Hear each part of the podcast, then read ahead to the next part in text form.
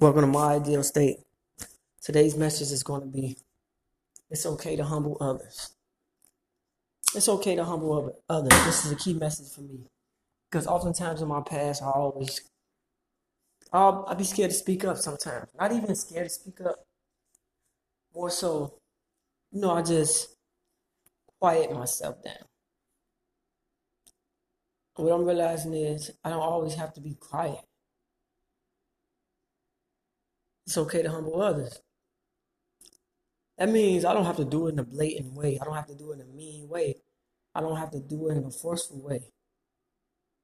That means I don't have to do it in a fight, fight or flight way. Just speak. Speak up. It don't have to be in a loud voice, but just speak. Talk.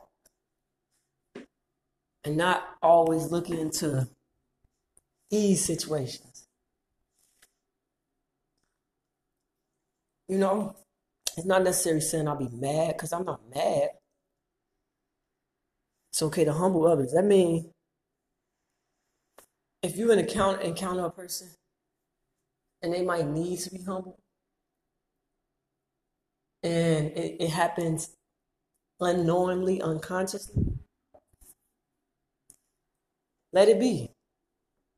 That means I don't have to be apologetic all the time. That means I don't have to resolve things or look at things from that perspective. Like, if I humble somebody unknowingly, just let it be. You know, I don't have to always check and see, oh, did I hurt your feelings? Because somebody humble me unknowingly through conversation, through dialogue.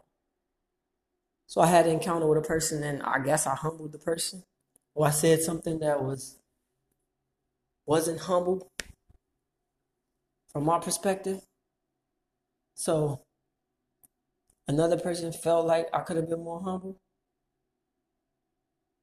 It's okay to humble others because I got to remember where I came from.